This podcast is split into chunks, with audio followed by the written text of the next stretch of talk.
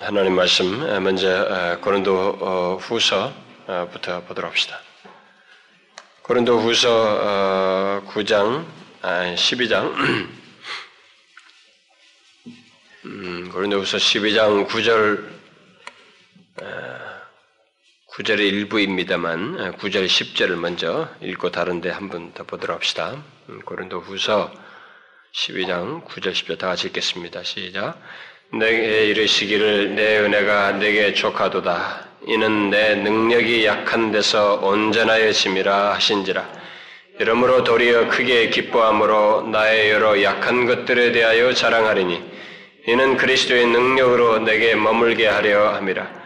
그러므로 내가 그리스도를 위하여 약한 것들과 능력과 궁핍과 핍박과 곤란을 기뻐하노니 이는 내가 약할 그때 곧 강함이니라.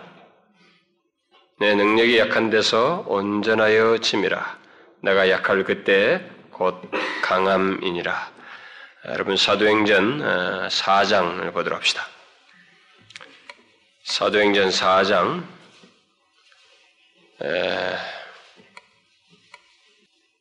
1절부터 12절까지만 어, 어, 보고 뒤에는 제가 또 참고로 읽도록 하겠습니다. 4장 음, 1절부터 12절까지 우리 한 절씩 예, 교독을 하도록 합시다.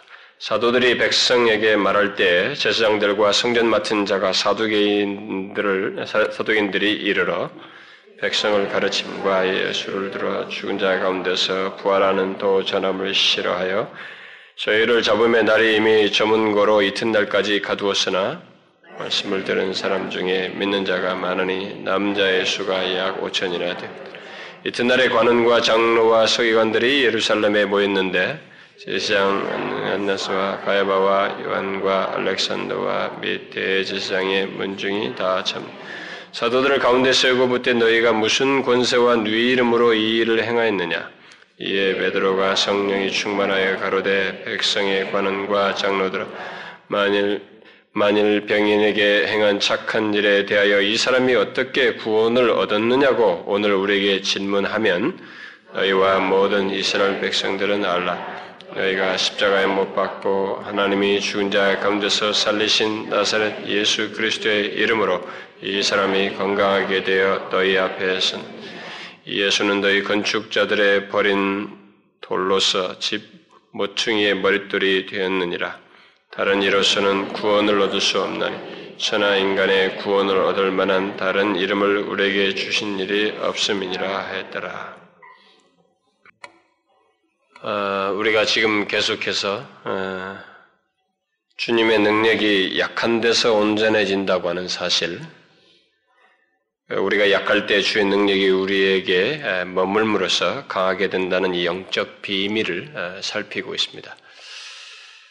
어, 지난 시간은 이 베드로가 어, 성전 미문에 앉아서 구걸하는 나면서부터 안진뱅이 된 자에게 나사렛 예수 그리스도의 이름으로 일어나 걸으라고 함으로써 걷게 된 사실을 두고 사람들이 이 모든 것의 비밀이 그렇게 행한 이런 행동을 이런 일을 하게 아, 한이 베드로 개인의 능력과 경건에 있는 줄을 알고 베드로라고 하는 사람 자신에 주목한 것을 베드로가 교정해 준 것, 우리들이 흔히 범하는 사실이죠. 바로 그것을 교정해 준 사실을 어, 살펴보았어요.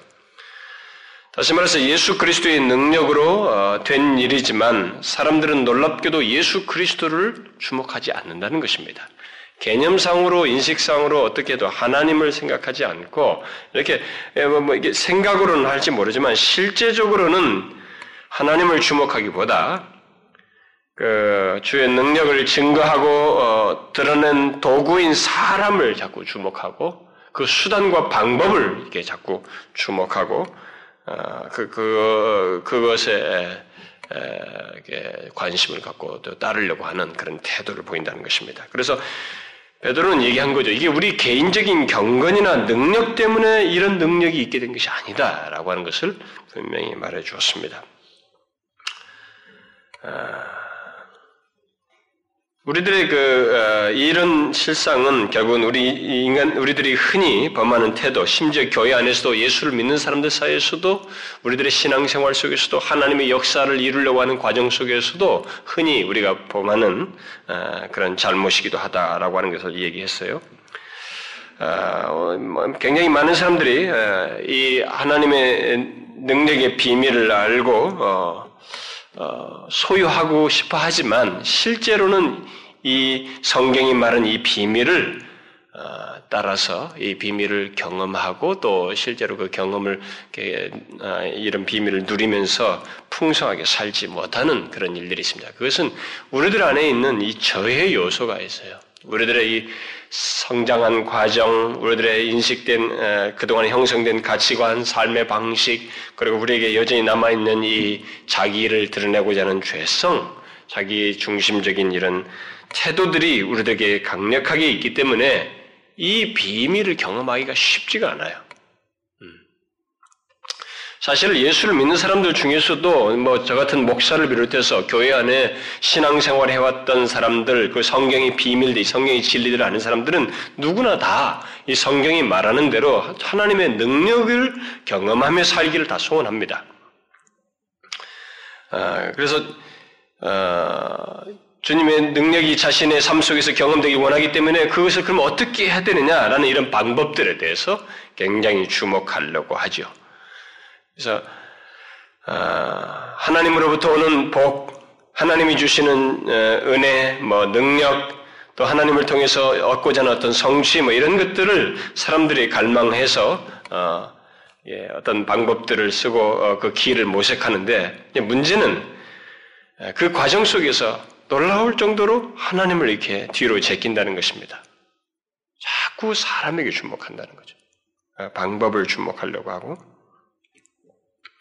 하나님 자신이 아닌 우리들의 수고와 노력, 행동, 어떤 자질을 두고 다시 말해서 개인의 능력과 경건을 주목해서 그것을 통해서 어떤 신적인 역사가 있기를 구한다는 것입니다. 그래서 교회 안에도 우리가 앞으로 이런 문제를 어, 제가 어, 아마 연관지어서 나가게 되지 않겠는가 싶은데 어, 교회 안에도 신앙이라고 하는 껍데기가 싹 입혀진 채 사실 하나님을 주목하지 않고 신앙적인 도구와 행동과 태도 이런 수단들에 그리고 세상적인 가치관 이렇게 이렇게 하면 얻으리라고 하는 하나님의 능력을 얻으리라고 하는 이런 가치관과 태도를 가지고 우리가 주님의 일을 많이 하려고 그래요. 응? 교회를 세우려고 하고 뭘 하려고 그래요. 그리고 신앙적인 개인 생활에서도 다 축복을 기대하고 뭘 바라는 데서도 하나님을 자꾸 이용하면서 그런 식으로 자신들의 그 능력과 하고 있는 것, 수고하고 있는 것, 자신들이 무엇인가를 하고 있는 것에 가치를 두고 이것이 있으니 당연히 주님의 능력이 나타나야 된다라고 하는 이런 논지를 굉장히 많은 사람들이 갖고 있다는 것입니다. 그래서 그 논지를 따라서 결과가 없게 됐을 때는 다 실망해 버려요. 그 예수 믿는 매력이 없다고 거 예수 믿는, 예수 믿는 것의 진수가 무엇인지 아직 들어가 보지도 않고 맛도 못, 못 봐놓고 그저 이 세상의 물질적인, 그건 뭐 장사에서도 성공할 수 있는 것이고 뭘 해도 하는 거예요. 여러분, 예, 이 비즈니스맨들은요, 돈줄이 보인다고 그래요. 음? 한국에서 장사 잘하는 사람들이 외국 가가지고 이렇게, 어, 뭐 이렇게 하다가 제가 가서 이렇게 만나보면, 어, 그래서 그 사람들은 또 그 방법으로 이제 선교도 하고 그러는데 보인다는 거예요. 왜냐면 한국에서 이게 그 케이스도 있으니까 가만히 살다 보니까 이게 자꾸 보이는 거예요. 처음에는 배경을 몰라서 그런데 그 사회, 외 국 사회지만 자 보니까 뭐가 보이는 거예요. 그걸 하는 겁니다.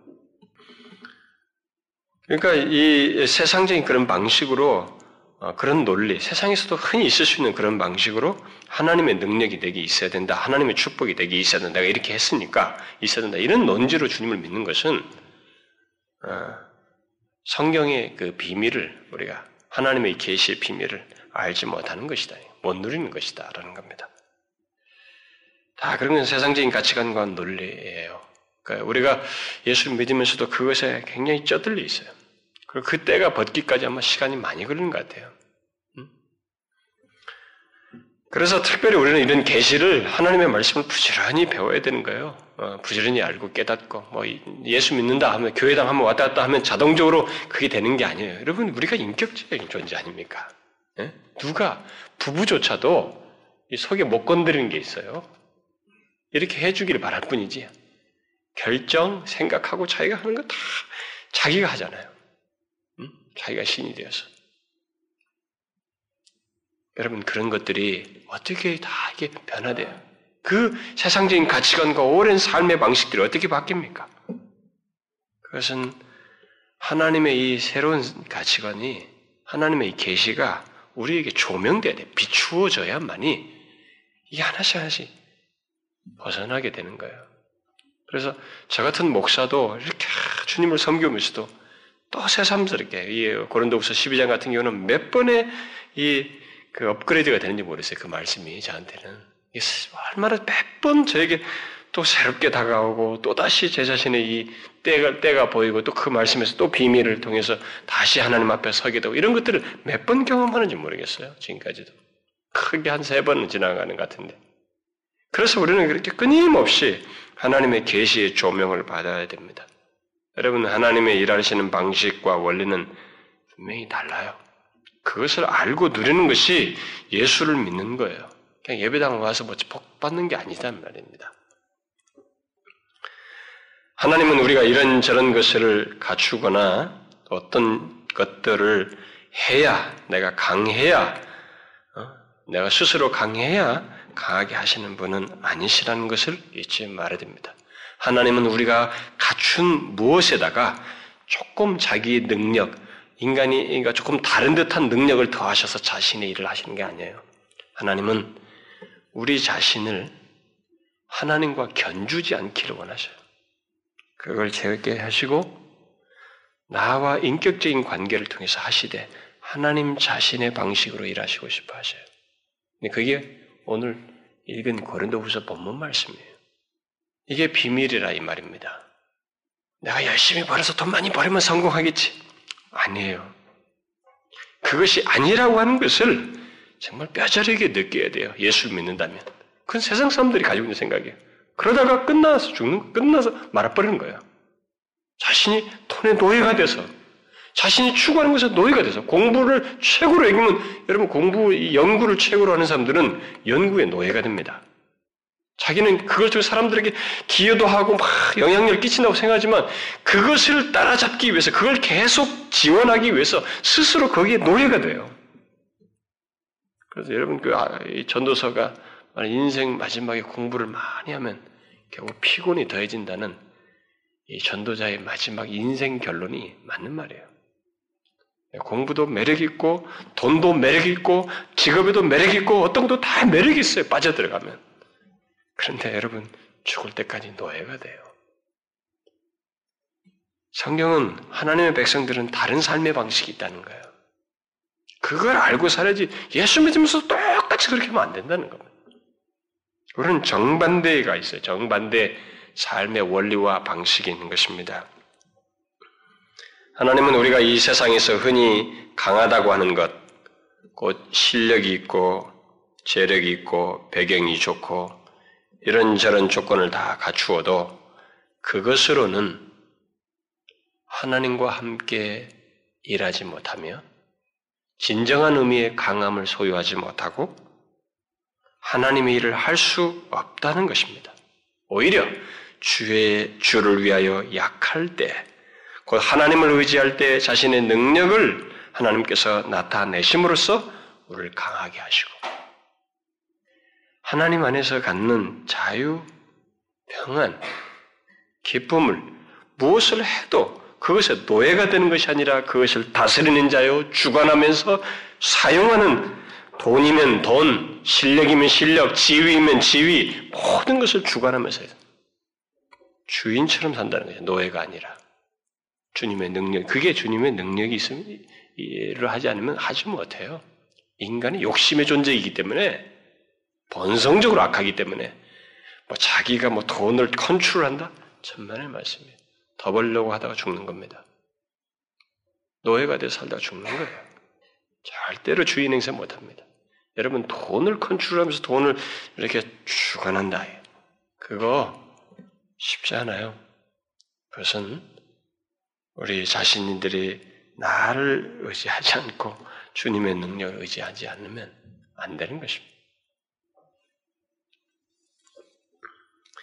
그래서 오늘 이 우리가 읽은 이 말씀에서 성경은 그리스도인은 다른 비밀을 소유한 자이다.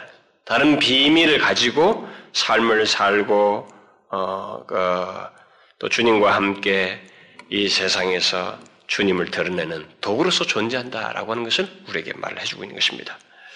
그래서 그리스도인의 삶의 비밀, 또 교회의 역사, 이 교회 역사가 교회 안에서 일어나는 하나님의 역사의 비밀은 결국은 오늘 우리가 읽었던 약한 데서 주의 능력이 온전해진다는 이 비밀, 이 비밀을 따라서 있게 되는 것입니다. 그래서 지금까지 그리스도인들과 교회를 통해서 있었던 놀라운 역사, 신적인 역사는 또 세상을 이기는 그런 역사는 바로 이 비밀을 통해서 있었습니다. 여러분 아시잖아요. 우리가 사도행전도 제가 왜 읽었습니까? 사도행전의 이 작은 소수가, 작은 무리가 이 지구의 참 저기 먼 근동 지역의 한 조그마한 지역에서 있었던 아주 소수의 무리가고, 그래서 바로 오늘 읽은 본문부터 노골적인 교회의 최초의 박해가 시작하는 거예요. 정부적인 박해, 권력자들의 박해가 시작되는. 그래서 이게 로마 큰 대제국도 이 기독교를 전멸해 버리려고 무던히 애를 썼지만 역사는 뭐 김일성이도 그랬고 일제가 들어왔을 때도 그랬고 어? 히틀러도 그랬고 뭐 어쨌든 모든 것이 이 세상의 악한 자들은 다 기독교를 잔멸해 보려고 애를 썼지만은 이상하게 무기로 싸우지도 않았는데 기독교 역사는 이겼습니다. 그냥 종교적인 형태를 계속 가졌다는 게 아니라 그들이 정복을 당했어요. 정복자였는데 예수 그리스도 그들이 믿는 자들에게 정복을 당했습니다. 그들이 예수화 됐다는 거예요.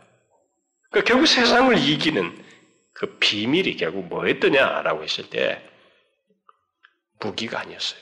기독교인들이 이 세상적인 어떤 탁월함과 돈을 가지고 도배를 한 것이 아니었습니다. demonstration 한 거 아니에요.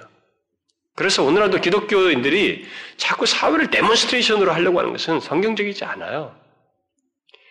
불의와 어떤 것에서 싸워야 되는 것은 맞아요. 근데 그것이 세상을 바꾸는 비밀은 아니라는 것이에요. 그것은 행사적으로 있을 수 있는 거예요. 세상의 변화는 그 우리를 통해서 하나님의 능력이 드러나는 것은 약한 데서 주님의 능력이 온전하게 드러남으로써 있게 되는 것입니다. 여기 사도행전에 기록된 초대교회 역사가 바로 이런 사실들을 잘 증거해 주고 있습니다. 그리고 이후에 모든 교회와 모든 그리스도인들 또한 이 비밀을 소유하고 어, 어, 누리는 그런 삶을 살았고 어, 앞선 믿음의 선배들이 다 그것을 우리에게 증거해 주고 있습니다. 바로 주님의 능력으로 어, 자신들을 대적하는 세상을 이기고 주변을 이기면 그들 영향력을 끼치고 오히려 대적하는 자가 변화되는 우리나라 그랬잖아요. 예, 우리나라도 여러분 뭐 처음에 대동강변에 뿌리다가 토마스 목사를 비롯해서 다 죽었잖아요. 그런데 그 사람들은 성경만 떨어뜨리고 죽었고 말이죠. 우리나라도 많이 죽였어요. 그리고 기독교가 이제 공인이 됐었어도, 아니, 기독교가 용인이 됐었어도, 우리나라 기독교 역사 초기에 정말로 우리 지금의 이 나이 드신 또래 분들이 핍박 많이 당했어요. 많이 당했습니다. 여러분 제가 이제 여러 차례 얘기했지만은 제가 어렸을 때 저는 그걸 많이 보고 자랐어요. 진짜로. 제가 그 나이 드신 부모님들, 아니 이거 누님 때들 뭐 이런 사람들이 정말 그 집에 어쩌다 뭐 어떻게 해서 예수를 교회를 나가게 돼 계기가 됐는데 그 신앙을 지키는데 온 집안 식구들이 반대하고, 응? 또 시집가 갔는데 그냥 온 집안 식구, 시집 식구들이 다 반대하고 핍박하고. 근데 그 한 사람을 통해서 나중에 그들이 다 예수 믿었어요. 그랬으니까 이렇게 된 거예요. 우리나라가 숫자가 기독교 숫자가 이만큼이나 된 겁니다. 교회가 온 전국 방방곡에 세워진 겁니다. 그게 다 뭐예요? 뭐 다 덤비는 사람 다 칼로 찔르면서 승복했습니까? 그게 아니잖아요. 다 핍박 중에서 주의 능력으로 기독교가 이, 이 땅에 들어온 거 아니에요? 오늘 본문 이 사도행전의 이 역사는 계속되고 있는 것입니다. 어, 그 고린도 후서 말씀이 계속 그 역사 속에서 증명됐던 것이죠.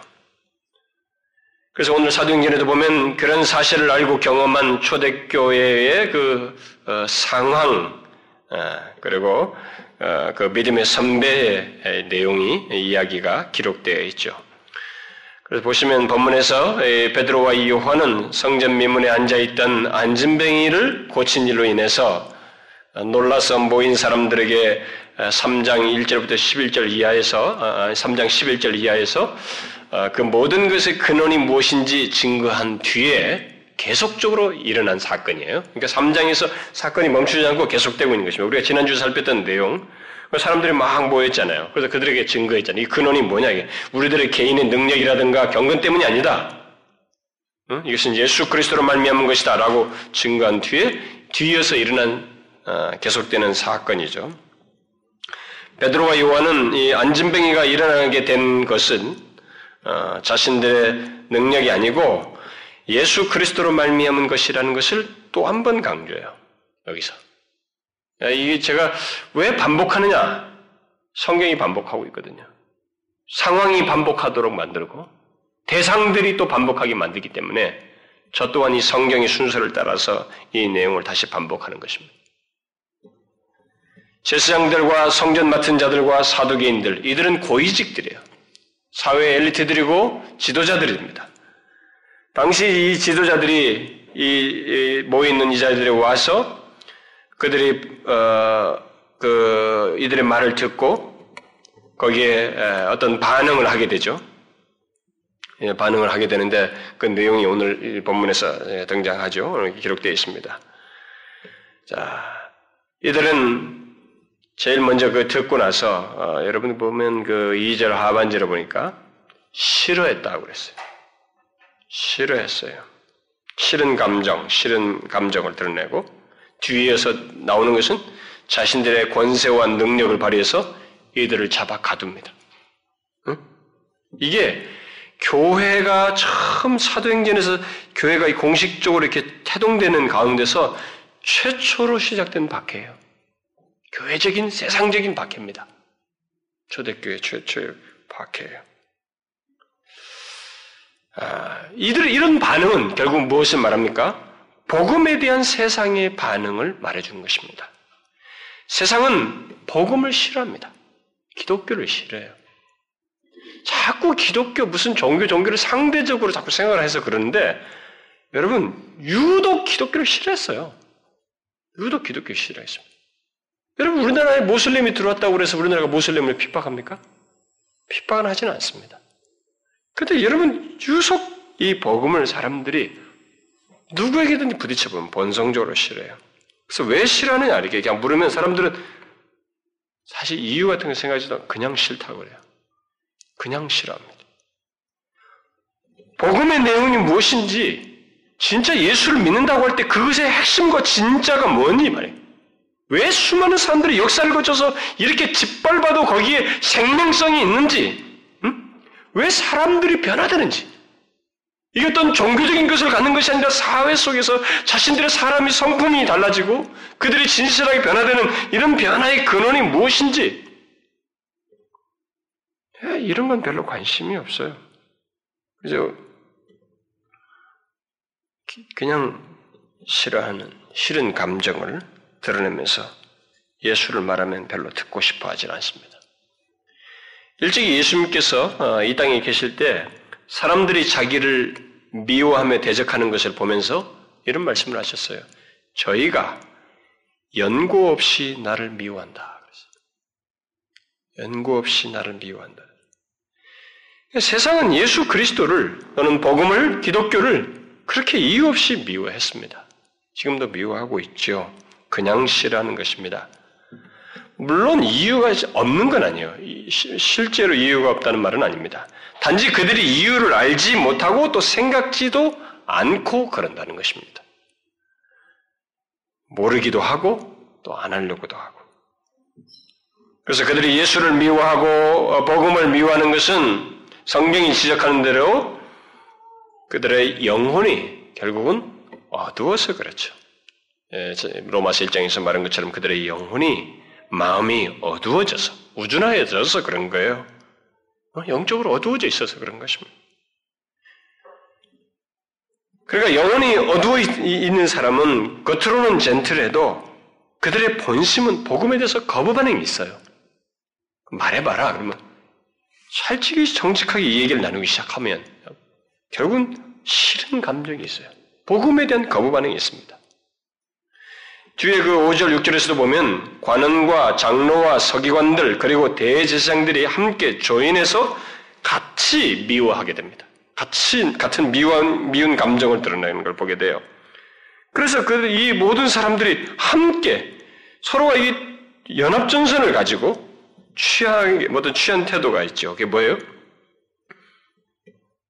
자신들이 가지고 있는 지위와 신분, 발휘할 수 있는 권세, 능력 이런 것들을 발휘해서 복음을 대적하는 것입니다.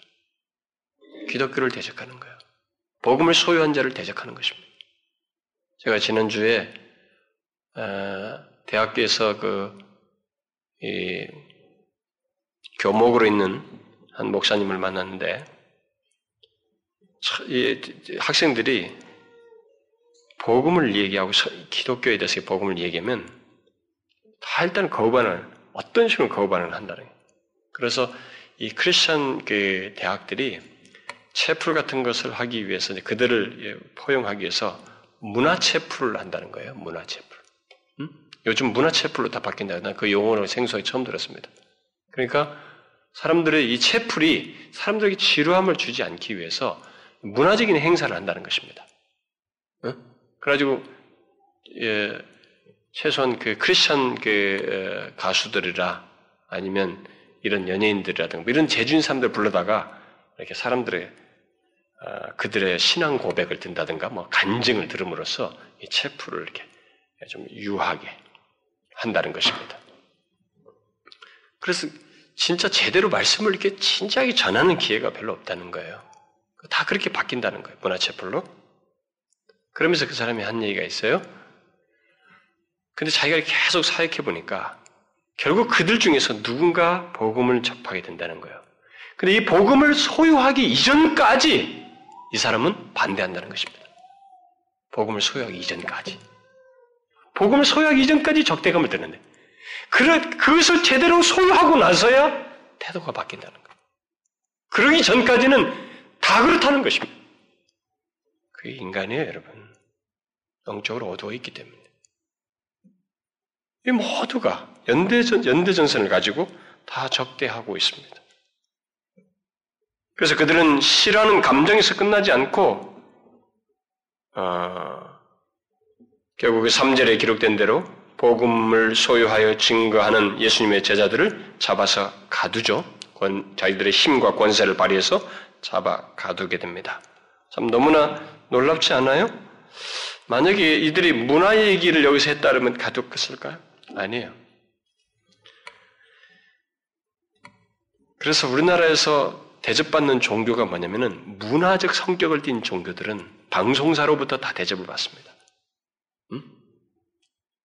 근데 신을 얘기하게 되면 달라져요. 그리고 종교도 어떤 절대적인 신을 제시하는 게 아니라 인간을 높이는 종교관을 제시할 때는 그 정은 대접받아요. 근데 기독교는 하나님 앞에서 우리의 부패함과 죄성을 밝혀거든요. 드러내야 되기 때문에 이게 수용이 잘 안 되는 거예요. 거부 반응이 심해요. 이들이 한 것이라고는 그저 안진뱅이를 고치는 선한 일을 행하고 그 일을 가능케 하신 예수 그리스도를 말했을 뿐입니다. 그런데 세상에 보인 반응은 그렇게 싫은 감정과 권세를 발휘해서 그들을 가두는 것이었어요.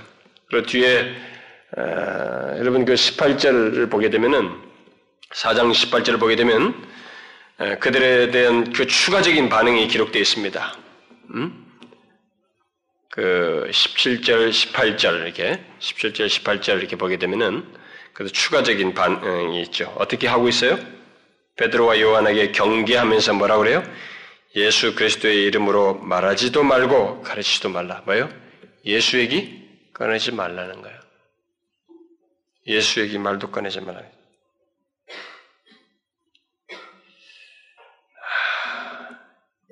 기독교에 대한 세상의 반응은 바로 이렇습니다. 싫은 감정 정도가 아니라 입을 막고 싶어 해요. 근데 여기서 중요한 것은 어, 제가 오늘 핵심적으로 얘기하려는 건 그게 아니고 그런 세상의 반응과 박해 속에서 곧 이 세상이 자신들의 강함으로 대적하고 압박하는 그런 상황 속에서 상대적으로 약한 자이지만 결코 약하지 않은 오히려 주님의 능력으로 강한 교회와 성도의 모습을 보게 된다는 것입니다. 무슨 말인지 알겠어요? 이들은 지금 세상에 강한 것들로 둘러싸여 있습니다. 권세자들이요, 세상 권력을 쥐고 있고 압, 압박하고 있으며 옥에 가두는 그런 권세자들로 둘러싸여 있어요. 세상에 강한 것들로 다 둘러싸여 있습니다. 베드로와 요한이 직면한 상황은 그야말로 강함들로 둘러싸여 있어요. 그에 반해서 이들은 어부 출신이요, 출신 성분이 낮고 세상적인 실력을 가지고 있지 않고 권세를 부릴 수가 없습니다. 이들이 억압하면 억압당하는 자리예요. 짓밟으면 짓밟히는 자리입니다. 가두면 가두어지는 자리예요. 그런 조건과 상태 속에 있습니다. 너무나 약해 보이잖아요? 그러나 여기 기록된 내용을 보시면 오늘 읽은 내용을 이렇게 가만히 보시면 누가 정복자인지 알 수가 없어요. 잘 보시면. 껍데기하고 달라요. 왜냐하면 여기 잡히고 있는 이 사람들이 약한 자로서 위축되거나 두려워하지 않고 전혀 다른 모습을 드러내고 있습니다. 강한 자들이 소유하고 있는 강한 자들에게 있는 진정으로 강한 자에게 있는 것들을 다 소유해요. 담대함, 자유로움, 나중에 보면 기쁨, 이런 것이 있어요. 여러분, 강한 자, 진지로 강한 자가 뭐예요? 그? 그것이거든요. 정반대 모습을 이들에게서 보이고 있습니다. 아니, 속박당하고 있으면 어떻게 해요? 두려움이 있어야 됩니다. 예? 두려움이 있어야 되는 거예요. 잡힐 것에. 어떻게 할 것이다. 그것이 있어야 됩니다. 위축돼야 돼요. 그런데 그들은 이 세상의 강한 자들보다 더 자유롭습니다. 더 담대해요. 더 강한. 이들이 더 초조해 합니다. 어떻게 할까? 서로 머리를 싸매요. 응? 이들이 너희가 무슨 권세와 네 이름으로 이 일을 행하느냐라고 이런 조소적인 질문을 하고 여기 보면 너희가라는 말이 별도로 강조돼 있어요. 강조로 별도로 쌓여져 가지고 이 우리말엔 번역이 안 돼 있습니다만은 그러니까 너희 주제에 이게 어떻게 이게 할 수 있냐 이 말이에요. 결국 너희를 강조하고 있습니다. 그 조소 섞인 이런 질문을 받고 그들은 세상 권세자들이 싫어하는 그 예수 그리스도를 기탄 없이 말합니다. 담대하게 말하게 됩니다. 그것을 말했기 때문에 억압하고 있는데 거기에 굴하지 않냐고 두려워, 두려워하지 않고 예수 그리스도를 기탄 없이 말합니다. 그래서 만일 이 안진뱅이에 행한 착한 일에 대하여 이 사람이 어떻게 구원을 얻었느냐고 묻는다면 너희와 모든 이스라엘 백성들은 알라라고 하면서 10절부터 그 12절의 내용을 말합니다. 뭐요? 오직 예수 이게 그렇죠? 10절부터 보면 십자가에 못 박고 하나님이 죽은 자 가운데서 살리신 나사렛 예수 그리스도의 이름으로 이 사람이 건강하게 된 너희 앞에 섰느니라. 이 예수는 이런 분이라 다른 이로서는 구원을 얻을 수 없나니 천하 인간의 구원 얻을 만한 다른 이름을 우리에게 주신 일이 없다.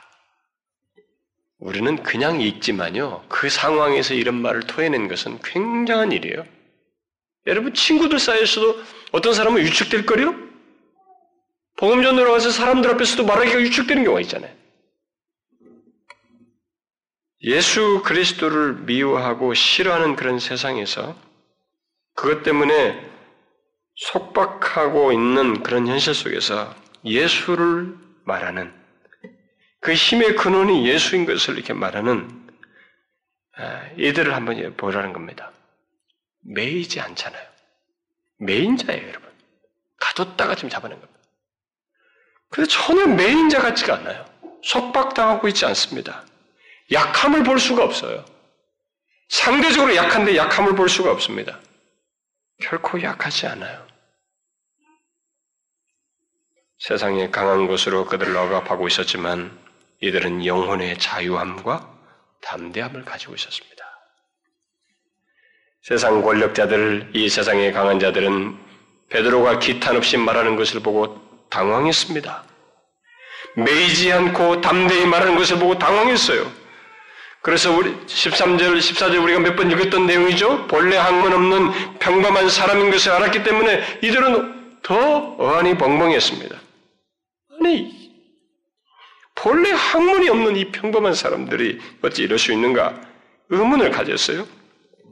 그래서 이 사람을, 이 사람들을 어떻게 할고 머리를 싸면서 결론으로 내는 것이 위협하면서 다시 입 밖에도 예수 이름 말하지 마라. 이렇게 하는 거예요. 자신의 권세를 발휘해서 그렇게 하는 것 뿐이었습니다. 그때 베드로와 요한이 덧붙였죠. 응? 그 뒤에 그 19절과 어, 20절에서 뭐라고 그랬어요? 하나님 앞에서 너희 말 듣는 것이 하나님 말씀 듣는 것보다 옳은가 판단하라. 우리는 보고 들은 것을 말하지 아니할 수 없다. 여러분 이렇게 말하는 베드로 요한을 한번 상상해 보세요. 응? 지금 위협하고 있단 말이에요. 못하더라. 그런데 이 말의 내용도 지금 내용은 우선 둘째 치고 제가 오늘 말하는 것은 이런 말 속에서 이들에게 생기는 힘의 근원을 표현은 드러나는 거예요. 응? 능력의 근원이 드러나는 것을 지금 얘기하자는 것입니다. 한번 상상해 보자는 거예요. 이 세상의 권력에 매이지 않는 능력, 담대함, 자유를 보게 됩니다. 잘 보셔요. 두려움이 있어야 할 상황에서 두려워하지 않고 있어요. 기가 죽고 위축되어야 할 상황에서 오히려 담대하고 있습니다. 속박감을 느끼며 매인 자의 모습을 드러낼 상황에서 결코 매이지 않고 그들은 자유로움을 드러내고 있습니다. 그야말로 약함 가운데서 강함을 드러내는. 우리가 나중에 뒤에 보면은 바울과 신라가 복음을 전하다가 감옥에 갇혔잖아요. 그런데 거기서 자유롭게 찬송을 했어요. 그러니까 간수가 그걸 보고 놀란 거 아니겠어요? 분명히 갇힌 자이지만 갇히지 않은 자, 더 자유함을 누렸어요. 그러니까 인간의 상식과 이것을 경험을, 경험으로 이해할 수 없는 역설이 그들에게 있었어요. 어떻게 이럴 수 있을까? 우리는 이 문제를 우리 자신과 연관지어서 생각해 봐야 됩니다. 아, 모든 믿음의 영담처럼 이들을 얘기할 게 아니에요. 이것은 모든 그리스도인들의 경험으로 제시하고 있어요. 그리고 그 이후에 모든 그리스도인들에게서 경험된 사실이기도 합니다. 그렇기 때문에 우리 자신들과 연관지어서 생각해 봐야 돼요. 여러분 어떻습니까? 여러분들에게 이런 어, 내용이 이런 경험이 자신들 안에 있어요? 예, 제가 오늘은 여러분들이 좀 이상한 거 아세요? 더워서 그러나요? 지난주 좀 다르게 여러분들이 좀 이상한 사람들이 몇 사람 있는데 다음부터는 한두 시간 전부터 세게 들어가지고 한 영상 15도로 만들어 놔서 산만하지 않게 할 필요가 있을 것 같아요. 나는 예배 시간에 저걸로 시끄럽게 해서라도 여러분들이 집중할 수만 있으면 나는 상관없습니다. 이것은 우리에게 모두에게 있을 수 있어야 하는 내용이에요. 그것으로서 성경에서 말하고 있는 것입니다. 그래서 고린도후서 말씀도 우리 모두가 약한 데서 강해진다는 사실을 말하고 있는 것입니다. 모든 그리스도인이 가능한 거예요. 어떻게 해요? 바로 본문에 나오는 제자들처럼 그리스도를 위하여 약할 때 가능합니다. 그리스도를 위하여 약할 때 가능해요. 다시 말해서 그리스도를 위하여 약할 때 주님의 능력으로 이런 세상의 강함 속에서도 강할 수 있다는 것입니다. 본문의 베드로와 요한은 안전뱅이를 일으키는 데서도 자신의 능력이나 경건 을 주목하기보다 주님을 주목하고 주님을 의지하는 그런 태도를 보였습니다. 근데 여기서도 똑같아요. 여기 사장에서도 세상 권세자들에게 둘러싸여 있음에도 속박과 박해로 마음이 위축될 그런 상황에서도 예수 그리스도를 주목하고 있어요. 그분을 의지하고 있습니다. 근원이 그에게 있다는 것을 밝히고 있습니다. 이것이 비밀이에요. 그냥 읽, 읽으면 안 돼요. 엄연히 현실 속에서 생생하게 있는 일인데 이 비밀이 어떻게 경험되는지, 어떻게 소유되는지를 우리가 알아야 된다 이 말이에요. 베드로와 요한은 자신들의 능력 또 나름대로 강하다고 여길 수 있는 것들을 붙들거나 의지하지 않았습니다. 오직 예수 그리스도를 위하여 약하였습니다. 다시 말해서 자신의 힘을 힘으로 그 상황을 해결하려고 하지 않았다는 거예요. 그것을 의지하지 않았다는 것입니다. 자신들의 경험과 실력으로 또 이런저런 수단과 방법으로 주의를 하려고 해결하려고 하지 않았다는 것입니다. 오히려 오직 예수 그리스도를 주목했어요. 모든 것이 예수 그리스도로 말미암는다는 것을 믿었고 의지했습니다. 그 10절 말씀대로 이 사람이 건강하게 된서 너희 앞에 선 것은 바로 예수 그리스도 그 이름으로 된 것이다. 라고 말했습니다. 그것은 분명히 이 사람들도 예수를 믿지 않는 사람들도 똑같이 놀란 신적인 능력이에요. 이것은 신적인 능력이 드러난 것입니다. 그리고 이들에게서도 이들이 기이하게 여길 정도로 뭔가 평범한 사람 이들에게서 있을 수 없는 것이에요. 뭔가 이들에게서 볼 수 없는 것이 드러난 거예요. 이 세상에서 쉽게 볼 수 없는 담대함이고 매이지 않음이고 자유이고 뭐가 있는 거예요. 그리고 뒤에 5장 4절에서 보는 것처럼 그런 상황에서 이들은 기뻐했습니다. 오히려 기뻐했어요. 이게 다 뭔가? 이게 진정한 강함이에요. 주님의 능력으로 강한 것입니다. 그리스도인들이 소유할 수 있는 강함이에요. 그리스도인들이 이 세상에서 지금까지 소유하고 경험하고 드러내었던 강함이에요. 그리고 모든 그리스도인들이 경험할 수 있는 강함입니다. 이 세상에 강한 것들로 자신들을 강하게 하지 않고 그리스도를 위하여 약함으로써 주님의 능력으로 강하여서 이 상황 속에서 오히려 사람들로 하여금 예수를 생각하게 하는 도대체 어떻게 된 것인가? 여러분, 인위적으로 두려워하지 않고 담대하고 기뻐하고 자유로울 수 있을까요? 안 됩니다, 여러분. 한 번 사건, 몇 개의 단회적인 사건은 돼요. 그러나 거짓말로 속이지 않고, 이렇게 위선하지 않고, 솔직하고 자기 존재에 감출 수 없는 내용으로서 이렇게 드러내는 것은 불가능해요. 그래서 뒤에 그 사장 20절에 말한 것처럼 우리가 보고 들은 것을 말하지 아니할 수 없다. 이들은 자연스러운 것이었어요. 자연스러운 것이었어요. 이것은 인위적인 것이 아닙니다. 그래서 어떤 사람들 막 민족주의 정신으로 무슨 뭐 의리 때문에 이게 막 한번 해야지 할 수 있어요. 일시적으로. 그러나 자기 존재조차도 숨길 수 없을 만큼 자연스럽고 오히려 그렇게 하면서 기쁠 수 있는 것은 사람의 본성에서 나오지 않습니다. 인위적으로 되는 게 아니에요. 그것은 우리들이 그리스도를 위하여 약할 때 주님께서 주시는 능력으로 가능한 거예요. 우리 자신들을 주목하지 않고 오직 예수 그리스도를 주목하여 의지할 때 가능한 것입니다. 여러분은 이 비밀을 아셔요? 이 비밀을 알고 소유하고 경험하십니까? 이것은 그리스도인들을 위한 거예요. 모든 그리스도인들에게 가능한 것입니다. 모든 그리스도인들이 경험할 수 있는 거예요.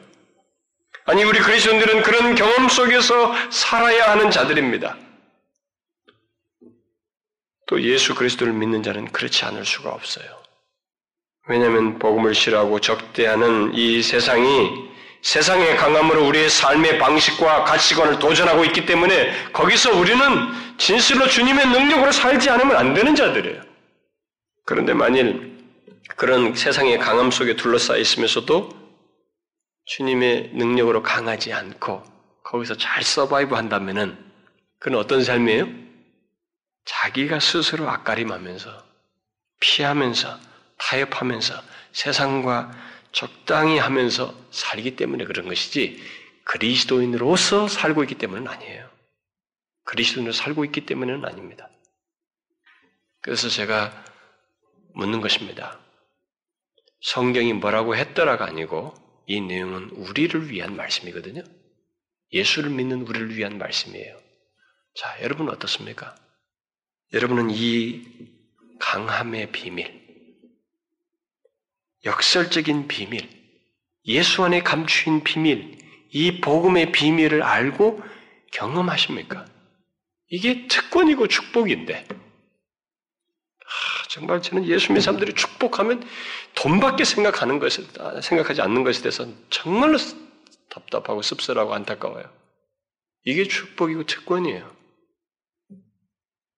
예수 믿는 것이 고작 해봐야 응? 사고 안 나고 건강하고 돈 잘 보고 일 잘 되는 거 이것 때문에 예수 믿는다면 저는 미리 얘기하고 싶어요.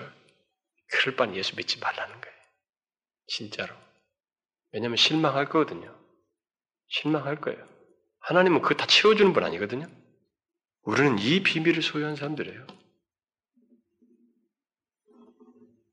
자기 힘과 실력과 잘남으로 살고 신앙생활 하는 것이 아니라 주님의 능력으로 살며 예수 그리스도를 증거하는 것, 약할 때, 주를 위하여 약할 때 강하게 되는 것을 경험하며 사는 것, 이것이 그리스도인의 비밀이에요.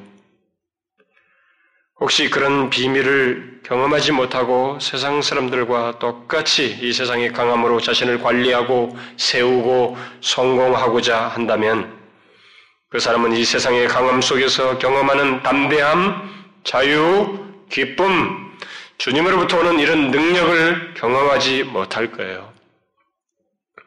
예수를 믿으면서도 주님의 능력을 경험하지 못한다는 것은 그렇게 그러면서도 산다, 그러면서 산다는 것은 우리가 누려야 할 특권을 못 누리고 비참하게 연약한 마치 파리한 자와 같은 그런 삶을 살아가는 것입니다. 주님은 우리에게 세상이 우리를 이길 수 없다고 분명히 말씀했어요. 세상에서는 너희가 환란을 당하나 담대하라 내가 세상을 이겼노라 그렇게 말씀하셨어요. 그러므로 우리들이 그리스도를 위하여 약할 때 곧 나에게 집중하지 않고 나의 능력과 실력과 내 방법의 마음을 쏟기보다 주님을 의지하게 될 때, 그런 주님을 의지하는 약함을 드러낼 때 우리는 주님의 능력으로 이 세상의 강함 속에서도 매이지 않는 자유, 그 가운데서도 두려워하지 않는 담대함, 그 가운데서도 기뻐할 수 있는 신적인 능력을 하나님으로 말미암은 은혜를 경험하며 살 수 있다 이 말입니다. 이게 그리스도의 삶의 비밀이라는 거예요. 그러므로 여러분의 강한 것들, 다시 말해서 자신을 지키기 위해서 또 스스로 강하게 하기 위해서 붙드는 이 세상의 강한 것들을 붙들기보다 주님을 바라보라는 것입니다. 지난주에 만난 제가 그 목사님이 제가 그 졸업생들한테 설교를 하고 나서 다 끝나고 나서 이 얘기를 하더군요. 시간이 지나면 지날수록 주님을 바라본다는 것이 얼마나 어려운지 뭘 아는 거예요, 그게요. 여러분, 우리는 경험이 쌓아져가면 쌓아질수록 새로운 것을 보면 볼수록 우리는 주님을 안 바라보는데 더 잘할 것 같지만 어느 순간에 또다시 우리에게 몰입해요. 내 방법에 몰입합니다. 그래서 주님의 능력을 풍성하게 경험하지 못합니다. 주를 위하여 약할 때 강한다고 하는 것을 경험하지 못해요. 그리스도를 위하여 약한다고 하는 것, 그리스도를 위하여 약하다고 하는 것은 주님을 믿고 다른 데서 생기는 온갖 시련과 유혹과 방해와 핍박 속에서 자신의 능력을 의지하지 않고 주님을 바라보며 주님을 진실로 신뢰한다는 거예요. 그분을 의지한다는 것입니다. 여러분, 여러분에게 강하다고 할 만한 것이 무엇이 있어요? 배경입니까? 봐봐, 여러분들이 강하다고 할 만한 게 뭐예요? 배경? 좋은 직장? 지위? 돈? 실력? 건강? 외모? 뭡니까, 여러분? 하는 일마다 잘 되고 자식들이 잘 된 것인가요? 저는 이렇게 저 자신을 이렇게 가만히 생각해 봐요. 봤어요. 저는 공부를 많이 했다고 생각도 해본 적도 없고, 실력 있다고 생각해 본 적도 없습니다. 그런데 살면서 사람들로부터 생기는 반응이라든가 우리들이 하는 얘기들 이런 것들 아 그러면 말씀을 통해서 어떤 사람들의 유익을 받으니까 그런 게 또 장점인가? 뭐 이런 것도 생각을 해봐요. 근데 그게 그게 내 능력인가요? 그게 아니단 말이에요. 그것도. 그러면 나는 이런 것은 뭐 배경, 돈, 뭐 실력 뭐 이런 것은 아 그런 것은 세상적으로 강하다는 것은 내가 신뢰하지 않는 것 같다는 게 상당히 위안이 되는 것 같아요. 그런데요 조금씩 조금씩 질문을 좁혀갈 때 발견되는 게 있어요. 그게 뭐냐면은 남의 도움받지 않고 내 힘으로 하려는 것이 있어요. 열심히 하면 된다는 생각이 있습니다. 정직하면 된다는 것이고 연구를 열심히 하면 성과를 얻을 수 있다는 것이 있어요. 그리고 그것으로 딱 했을 때 그것으로 어떤 결과가 산출될 것이라는 신뢰를 해요. 하나님을 전적으로 바라보는 것은 미미합니다. 말씀을 준비하는 데서도 그렇고 사역하는 데서도 그렇고 그리스도인으로서 내가 살아가는 데서도 그렇습니다.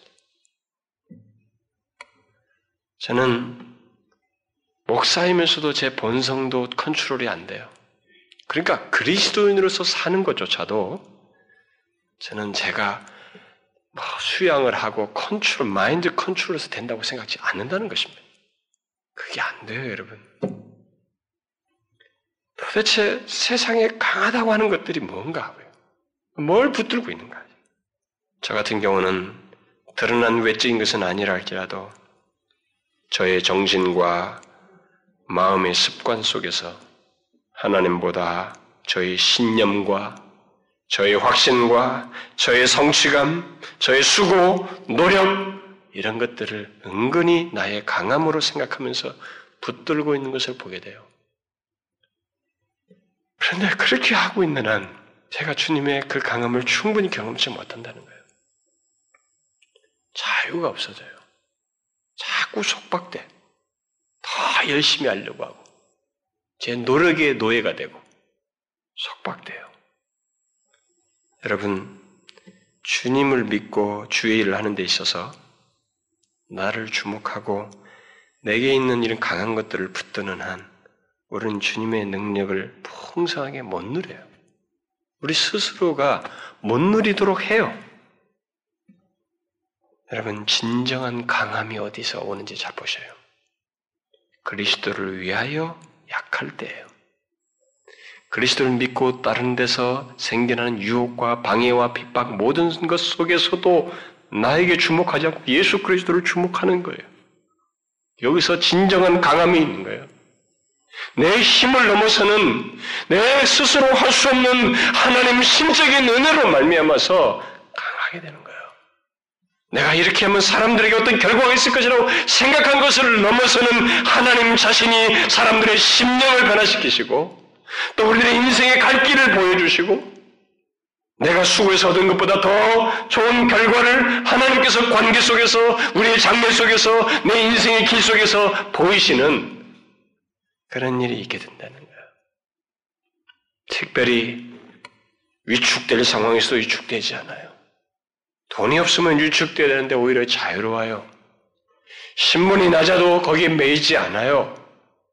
담대함. 그리고 환경이 열악해도 거기에 기뻐함이 있어요. 감사함이 있습니다. 이게 진정한 강함이에요. 여러분 잘 보셔요. 예수를 믿으면서 이런 강함이 있는지, 그런 자유함과 담대함과 기쁨이 있는지 보시라 이 말이에요. 우리는 그것을 경험할 수 있는 대상들이에요. 우리의 특권입니다. 그러니 여러분, 그리스도를 위하여 약하라는 거예요. 그게 무슨 말인지 아시겠죠? 우리 교회가 그러기를 원해요.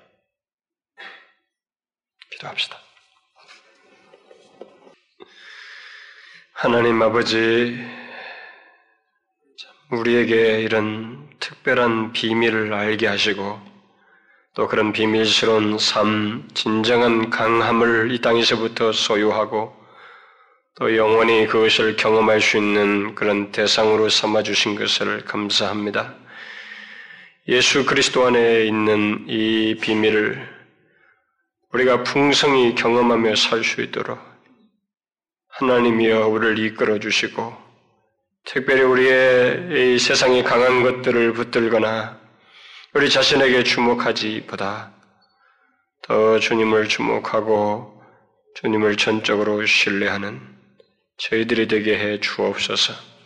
그리스도를 믿고 따른 데 있어서 우리가 시련과 유혹과 핍박이 있겠으나 그 가운데서 나의 능력들을 신뢰하지 않고 오직 주님을 신뢰함으로 진정한 강함을 경험하며 살아가는 기쁨과 자유함과 담대함을 누리며 살아가는 저희들 되게 해 주옵소서. 예수 그리스도의 이름으로 기도하옵나이다. 아멘.